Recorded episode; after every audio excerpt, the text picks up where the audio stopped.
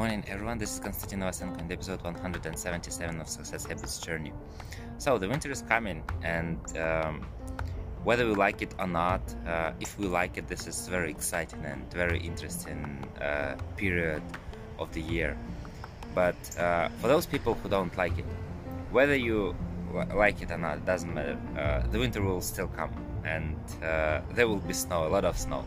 So, uh, the fact that uh, we do not like something and we do not we don't want to accept it will not change the circumstances.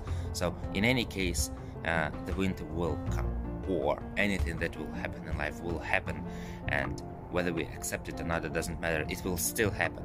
So uh, we only make it more difficult for us when we do not accept it. Are, when we are not open uh, this makes more difficult for us to accept the situation and to live through it. So that is why uh, we can uh, help ourselves and just be open-minded be open to everything that is happening or is going to happen.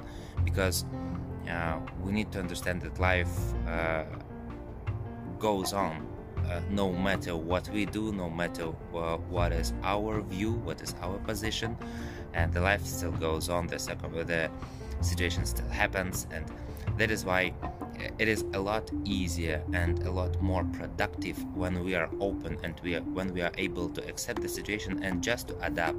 So being open and uh, being able to adapt to any kind of situation will help us a lot and will ease uh, off every um, every difficulties and every obstacle that we have. So that is why think about it. Think how open you are uh, whether uh, you accept those situations or not and move forward. Have a great day. See you tomorrow. Bye bye